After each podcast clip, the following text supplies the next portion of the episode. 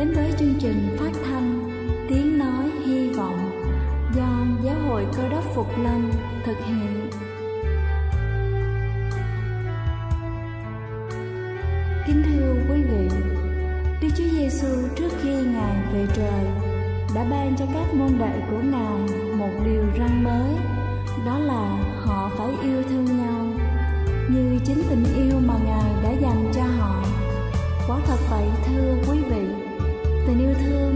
một món quà vô giá mà Chúa đã ban cho nhân loại và đó cũng là thông điệp mà chúng tôi muốn gửi đến toàn thể quý vị.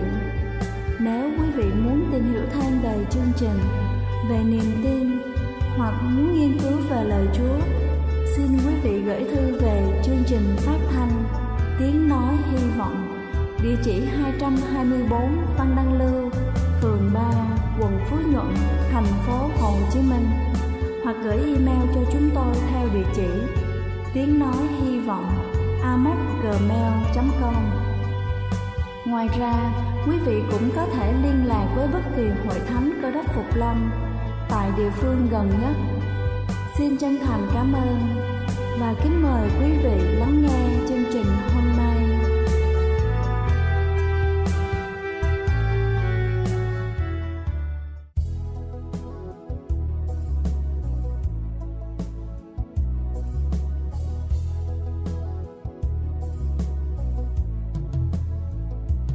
nghe tiếng Giêsu kêu con sẽ luôn chờ.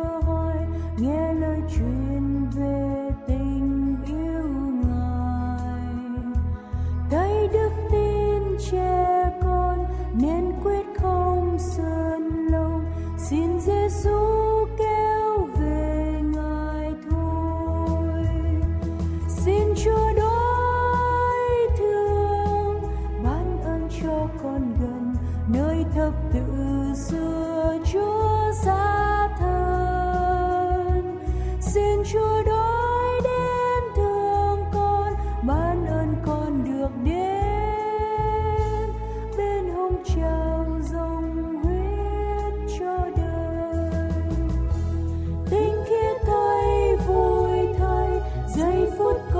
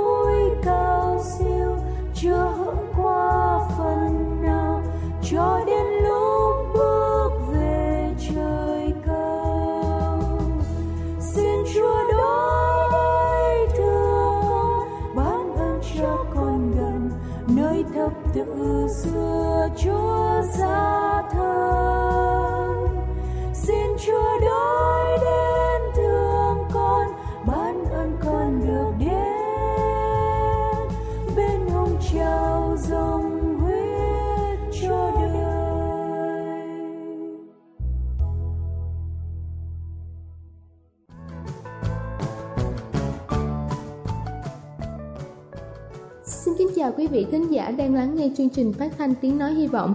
Chúc quý vị luôn thật thoải mái khi lắng nghe chương trình. Kính thưa quý vị, tự đánh răng, chải đầu, rửa tay, rửa mặt là những việc làm vệ sinh cá nhân đơn giản mà chúng ta nên dạy cho con từ khi còn bé. Tuy là việc nhỏ, nhưng thông qua đó, tính cách tự lập của bé sẽ dần dần được hình thành, đồng thời giúp cho bé nhận thức được rằng việc giữ gìn vệ sinh cá nhân thân thể là điều hết sức quan trọng. Rất nhiều bé ỷ lại cha mẹ, thậm chí còn tỏ ra thù ghét những việc làm vệ sinh cá nhân. Làm sao để bé có thể thực hiện mà không cảm thấy khó chịu? Và sau đây chúng ta sẽ cùng nhau tìm hiểu cách để bé có thể ý thức vệ sinh cá nhân. Đầu tiên đó chính là vừa hướng dẫn vừa tham gia cùng bé. Hãy sắp xếp một thời gian biểu cụ thể để những việc làm vệ sinh cá nhân trở thành thói quen của bé, ví dụ như đánh răng, rửa mặt trước và sau khi đi ngủ, rửa tay trước khi ăn và sau khi đi vệ sinh. Trong thời gian để bé làm quen với thời gian biểu này, cha mẹ trực tiếp làm vệ sinh giúp bé. Khi bé bắt đầu hình thành thói quen vệ sinh cá nhân, chúng ta hãy vừa giúp con, vừa hướng dẫn tỉ mỉ cách làm cho con. Nói cho con về ý nghĩa của việc vệ sinh cá nhân, sau đó để bé dần dần thực hành từng việc một. Khi mà bé đã hiểu rõ về cách làm và ý nghĩa của việc mình đang làm sẽ khiến cho bé cảm thấy không còn bỡ ngỡ nữa. Trước khi tập cho bé những thói quen tự vệ sinh, chúng ta nên chuẩn bị đầy đủ các vật dụng cần thiết cho bé như là chậu rửa mặt, khăn mặt, xà phòng, bông ngoáy tai, lược. Nên chọn những đồ vật xinh xắn, đáng yêu để bé cảm thấy thích thú hơn. Trong quá trình, để bé tự thực hiện các việc, chúng ta nên quan sát và kiểm tra thường xuyên. Việc này sẽ giúp cho chúng ta đánh giá điều nào là bé làm được và điều nào bé chưa làm được. Thứ hai đó chính là tạo hứng thú cho bé. Đừng để những việc làm vệ sinh cá nhân trở thành cơn ác mộng với trẻ em mà hãy tạo cho bé sự thích thú khi tự làm vệ sinh. Cha mẹ có thể khuyến khích để bé vừa hát vừa múa mỗi khi rửa tay, chân hoặc là mở băng đĩa có các bài hát thiếu nhi vui nhộn khi bé tắm. Những điều này sẽ khiến con của chúng ta vui vẻ hơn và mang đến cảm giác như là bé đang tham gia một trò chơi thú vị nào đó. Ngoài ra, cha mẹ cũng thông qua các trò chơi để hướng dẫn cho con vệ sinh cá nhân như là trò chơi nấu ăn và sau đó là ăn cơm trước khi ăn, chúng ta hãy cùng rửa tay sạch sẽ bằng xà phòng. Thứ ba đó chính là không cấu gắt hay là quát mắng, cha mẹ cần nhẹ nhàng khuyến khích và hướng dẫn bé từng chút một, không nên nóng vội vì việc giáo dục vệ sinh cá nhân cho bé phải phù hợp với từng lứa tuổi. Nếu như con làm tốt việc vệ sinh cá nhân thì cha mẹ nên khen ngợi để cho bé cảm thấy tự tin hơn và hứng thú hơn.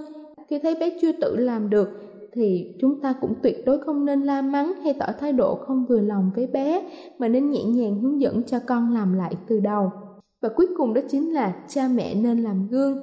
Các bé thường xuyên có xu hướng bắt chước những hành vi của người lớn đặc biệt là cha mẹ. Vì vậy cách dạy dỗ con cái tốt nhất là cha mẹ hãy nên làm gương. Hãy cùng con đánh răng vào mỗi buổi tối và sáng. Vừa đánh răng chúng ta vừa hướng dẫn cho bé cách chải răng đúng cách để bé có thể làm theo. Kính thưa quý vị, thoạt đầu công việc dạy dỗ này không hề đơn giản chút nào. Hãy luôn kiên trì và tùy thuộc vào những sở thích của từng bé mà chúng ta có thể khuyến khích cũng như là khích lệ bé để bé có thể hình thành thói quen này từ sớm. Chúc quý vị luôn thành công trong việc nuôi dạy con trẻ. Đây là chương trình phát thanh Tiếng Nói Hy Vọng do Giáo hội Cơ đốc Phục Lâm thực hiện nếu quý vị muốn tìm hiểu về chương trình hay muốn nghiên cứu thêm về lời Chúa, xin quý vị gửi thư về chương trình phát thanh Tiếng Nói Hy Vọng, địa chỉ 224 Phan Đăng Lưu, phường 3, quận Phú Nhuận, thành phố Hồ Chí Minh hoặc gửi email cho chúng tôi theo địa chỉ tiếng nói hy vọng amos@gmail.com. Ngoài ra, quý vị cũng có thể liên lạc với bất kỳ hội thánh cơ đốc Phục Lâm tại địa phương gần nhất. Xin chân thành cảm ơn và kính mời quý vị tiếp tục lắng nghe chương trình hôm nay.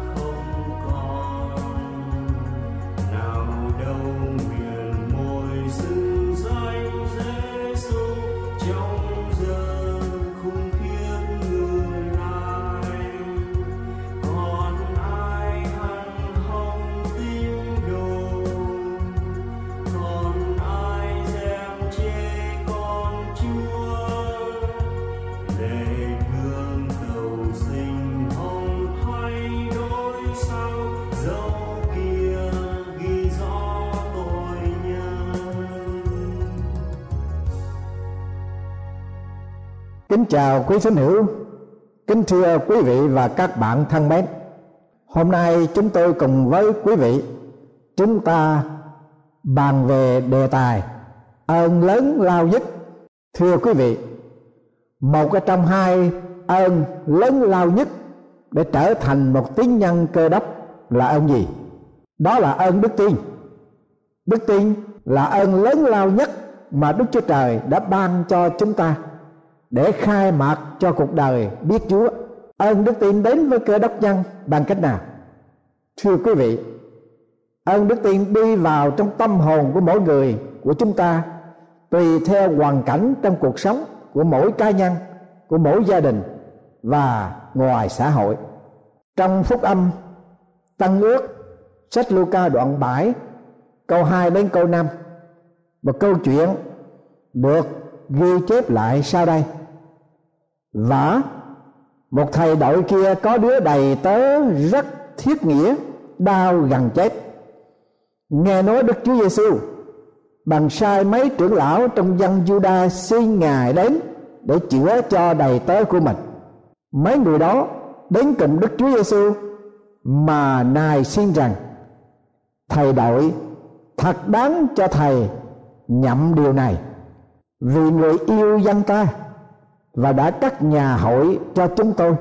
Đối với xã hội của người do thái, ở trong thời kỳ của đức chúa giêsu thì đời sống của người thầy đội này như thế nào? Ông ta là một người có địa vị làm thầy đội. Thứ hai là ông có cái tinh thần ái quốc, thương dân. Cái thứ ba là ông có cái đời sống hướng thượng và rộng rãi cho nên ông mới đã cắt nhà hội cho dân do thái ở trong cộng đồng do thái lúc bây giờ. Đối với xã hội do thái ngày xưa và hôm nay, thì ông thầy đạo này là một nhân vật sáng giá và có đạo đức. Nhưng có gì xảy ra ở trong gia đình của con người đạo đức, giàu có và địa vị đó? Thì như tôi đã đọc từ lúc ban đầu, phúc âm Luca đoạn 7 câu 2 chép rằng, thầy đạo kia có đứa đầy tớ rất thiết nghĩa và đau gần chết. Thưa quý vị, con người dù cho có địa vị hay bằng cấp sáng giá đến cỡ nào đi nữa, con người dù có tinh thần thương dân yêu nước đến mức độ nào đi nữa, và con người có lòng hướng thượng và rộng rãi đến cỡ nào đi nữa, con người vẫn phải đối diện với vấn đề trong cuộc sống. Vẫn có yếu điểm trong cuộc sống của cá nhân hay trong gia đình. Và đây cũng là cái mốc của thời gian, cái tháng ở trong cuộc đời để dừng lại và lắng tai nghe tiếng Chúa phán. Một lần nữa, một thầy đội kia có đứa đầy tớ rất thiết nghĩa, đau gần chết. Rồi phải nghe nói đức chúa giêsu bàn sai mấy trưởng lão trong dân juda xin ngài đến chữa cho đầy tớ của mình. Mấy vị trưởng lão trong dân juda trình lên đức chúa giêsu về cái thánh nguyện để đến chữa bệnh cho người đầy tớ gái của thầy đội với những lý do thật là hữu lý vô cùng. Chúng ta xem tiếp câu 4 và câu 5 mấy người đó đến cùng Đức Chúa Giêsu mà nài xin rằng, thầy đổi, thật đáng cho thầy nhậm điều này. Vì người đã yêu dân ta và đã cắt nhà hội cho chúng tôi đây là một trong những nguyên nhân gây nên cái sự vấp phạm cho một số đầy tớ và con cái Chúa trong hội thánh ngày nay. Vì nghĩ rằng và cho rằng mình là một mục sư hay là một viên chức năng động có tinh thần yêu mến Chúa, gầy dựng hội thánh và dân hiến rộng rãi. Này, đáng phải được nâng đỡ, đáng phải được tôn trọng, đáng phải được giữ chức này, quyền hạn nọ. Và nếu không thỏa mãn thì thụ động hoặc rút lui vô trật tự. Điều này thật không đẹp làm chúa chút nào cả. Lại càng vấp phạm và tổn thương đến hội thánh của chúa những thành phần có tinh thần tiêu cực như vậy, vì thật sự không có ơn đức tin. Có người cảm nhận được sự tai hại của tinh thần pháp phạm đó nên đã thú nhận rằng chúng con đã mãi biết tìm biết Chúa ở bên ngoài. Mà kỳ thật, chúng con không có ơn đức tin từ trong con tim để biết Chúa. Và đến với Ngài, nên tâm hồn của chúng con luôn khép khỏi cho đến bao giờ và thật sự được an vui trong Chúa. Vâng, thưa quý vị và các bạn thân mến, có nhiều người ngày hôm nay đi nhà thờ đọc kinh thánh và đến với Chúa, nhưng tất cả những cái hành động đó không bởi ơn đức tin mà đọc kinh thánh không bởi ơn đức tin mà đến nhà thờ không bởi ơn đức tin mà đến với Chúa thì con tim của họ vẫn trống rỗng và luôn luôn khát khỏi, không thật sự được phước hạnh gì cả. Quý vị hỏi tôi làm sao để có được ơn đức tin trong đời sống làm tín nhân của Chúa để được phước hạnh? Cũng trong sách phúc âm đoạn 7 câu 6 đến câu thứ 8 Đức Chúa Giêsu bàn đi với họ. Ở đây chúng ta thấy rằng, dẫu cho các vị trưởng lão nêu lên những cái lý do chính đáng để thỉnh nguyện Chúa Giêsu chữa bệnh. Những Đức Chúa Giêsu không đề cập đến gì cả, Ngài đi với họ. Khi Ngài gần tới nhà của thầy đội, thì sai bạn hữu mình đi thưa với Ngài rằng, lại Chúa, xin đừng tự phiền đến thế, vì tôi không đáng rước Chúa vào nhà tôi. Tôi cũng nghĩ mình không đáng đến cùng Chúa. Xong, xin phán một lời, thì đầy tới tôi sẽ được lành vì chính mình tôi là người thuộc dưới quyền kẻ khác, tôi cũng có quân lính dưới quyền tôi. Tôi biểu tên này rằng, hãy đi. Thì nó đi. Biểu tên khác rằng, hãy đến. Thì nó đến. Và biểu đầy tớ tôi rằng, hãy làm việc này. Thì nó làm thưa quý vị, có người không có ơn đức tin thì khi nào cũng cho mình là xứng đáng, là đáng giá, là ngon lành trước mặt mọi người và trước mặt chúa. Nhưng con người thật sự có ơn đức tin thì trước mặt chúa và mọi người, có ba con số không to tướng ở đây. Chúng ta hãy xem qua lời nói và sự xác nhận của thầy đạo này như thế nào? Trước hết số không là không đáng làm phiền chúa. Con số không thứ hai là không đáng rước chúa vào nhà. Con số không thứ ba là không đáng đến cùng chúa. Người thầy đội này đã biết thân phận là một người ngoại đạo một tội nhân hoàn toàn bất năng, bất lực ông thật sự lột bỏ bản ngã địa vị của cái tôi. Không kể đến điều tốt ông đã làm và sự rộng rãi của ông đối với nhà hội. Với tinh thần đó, ông thưa với chúa như thế nào? Lại chúa, xin đừng tự phiền đến thế, vì tôi không đáng rước chúa vào nhà tôi.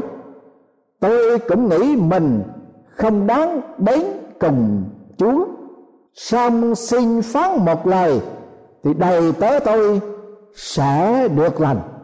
Song xin phán một lời, thì đầy tớ tôi sẽ được lành. Vì chính mình tôi là người thuộc quyền dưới kẻ khác, tôi cũng có quân lính ở dưới quyền của tôi. Tôi biểu tên này rằng, hãy đi, thì nó đi. Biểu tên khác rằng, hãy đến, thì nó đến. Và biểu đầy tớ tôi rằng hãy làm việc này thì nó làm vâng thưa quý vị ông sĩ quan này lấy kinh nghiệm bản thân về quân lệnh và quân kỹ để nhận thức về quyền lực và thần khí trong lời phán của Chúa. Xin Chúa chỉ phán một lời thì đầy tới tôi sẽ được lành. Chúng ta đọc lời Chúa, chúng ta học lời Chúa và chúng ta nghe lời Chúa hàng tuần thật quá nhiều. Nhưng thưa quý vị, có bao nhiêu lời Chúa thật sự có linh nghiệm trong đời sống của chúng ta? Chúng ta có được lời nào của Chúa chữa lành cuộc đời của chúng ta chăng chỉ vì chúng ta không có ơn đức tin trong lời phán của Chúa hãy noi gương ơn đức tin mà ông thầy đội này đã có xin Chúa phán một lời thì đầy tới tôi sẽ được lành quý vị người có ơn đức tin, thì lời Chúa quý bá vô cùng. Jeremy đoạn thứ 15 câu thứ 16 của phúc âm cử ước. Tôi mới nghe lời Chúa, thì đã ăn lấy rồi. Lời Chúa thật là ngọt ngào trong lòng tôi. Vua David nói, trong sách thi thiên 119 câu 103 lời Chúa ngọt, họng tôi giường bao thật ngọt hơn mật ăn trong miệng tôi. Lời Chúa là ngọn đàn cho chân tôi, ánh sáng cho đường lối tôi. Sự tổng cộng lời của Chúa là chân thật, các mạng lệnh công bình của Chúa còn đến đời đời. Tôi vui vẻ về lời Chúa, khác nào kẻ tìm được mồi lớn và Đức Chúa Giêsu phán người ta sống chẳng phải chỉ nhờ bánh mà thôi. Xong, phải nhờ mọi lời nói ra từ miệng. Đức Chúa Trời, Phúc âm Tăng ước Mai Thơ đoạn 4 câu thứ tư. Có một thi sĩ cảm nhận được quyền phép trong lời phán của Chúa. Người đã diễn đạt ý tưởng đó như sau. Lời Ngài chắc nhất niềm vui. Lời Ngài là sức sống của đời con. Lời Ngài chứa cha niềm hy vọng Mà con hàng mơ ước. Lời Ngài sưởi ấm đời con. Lời Ngài thêm sức cho niềm tin. Và lời Ngài soi dẫn cuộc đời. Thành quả của con người có đầy ơn đức tin như thế nào?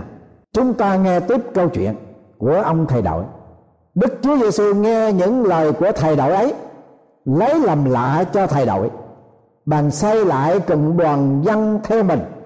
Mà phán rằng, ta nói cho các ngươi, giàu trong dân Israel, ta cũng chưa thấy một đức tin lớn dường ấy những kẻ sai đến trở về nhà, thấy đầy tớ được lành mạnh.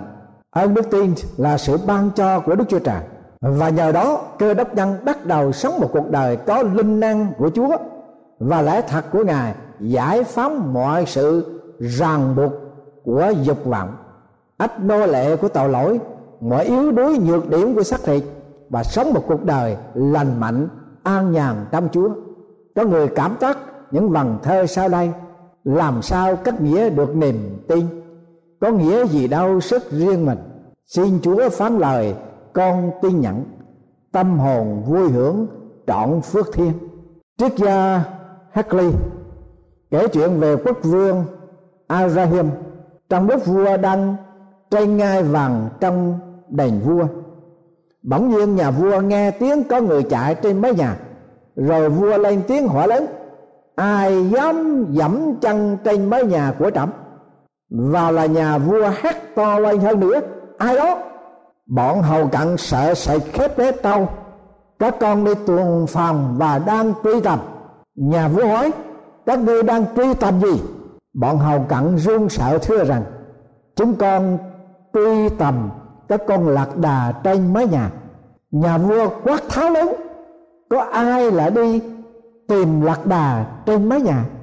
Bọn cẩn thần mới thưa rằng, chúng con noi gương bệ hạ đó, bệ hạ đi tìm sự quan hệ với thần linh, nhưng bệ hạ cứ an vị trên ngai vàng của người.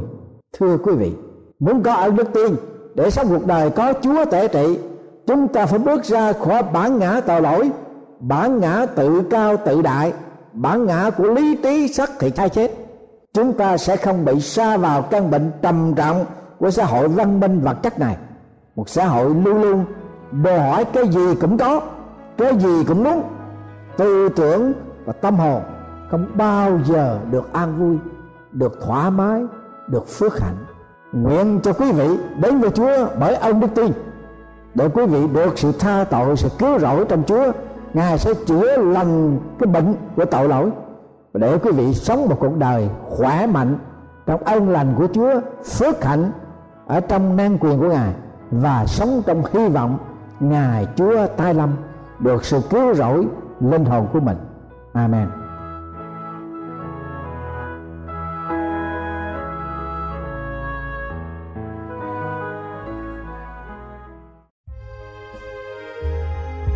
Đây là chương trình phát thanh Tiếng Nói Hy Vọng do Giáo hội Cơ đốc Phục Lâm thực hiện. Nếu quý vị muốn tìm hiểu về chương trình hay muốn nghiên cứu thêm về lời Chúa, xin mời quý vị gửi thư về chương trình phát thanh Tiếng Nói Hy Vọng, địa chỉ 224 Phan Đăng Lưu, phường 3, quận Phú Nhuận, thành phố Hồ Chí Minh hoặc gửi email cho chúng tôi theo địa chỉ tiếng nói hy vọng amos@gmail.com Ngoài ra, quý vị cũng có thể liên lạc với bất kỳ hội thánh cơ đốc phục lâm tại địa phương gần nhất. Xin chân thành cảm ơn và hẹn gặp lại quý vị trong chương trình lần sau.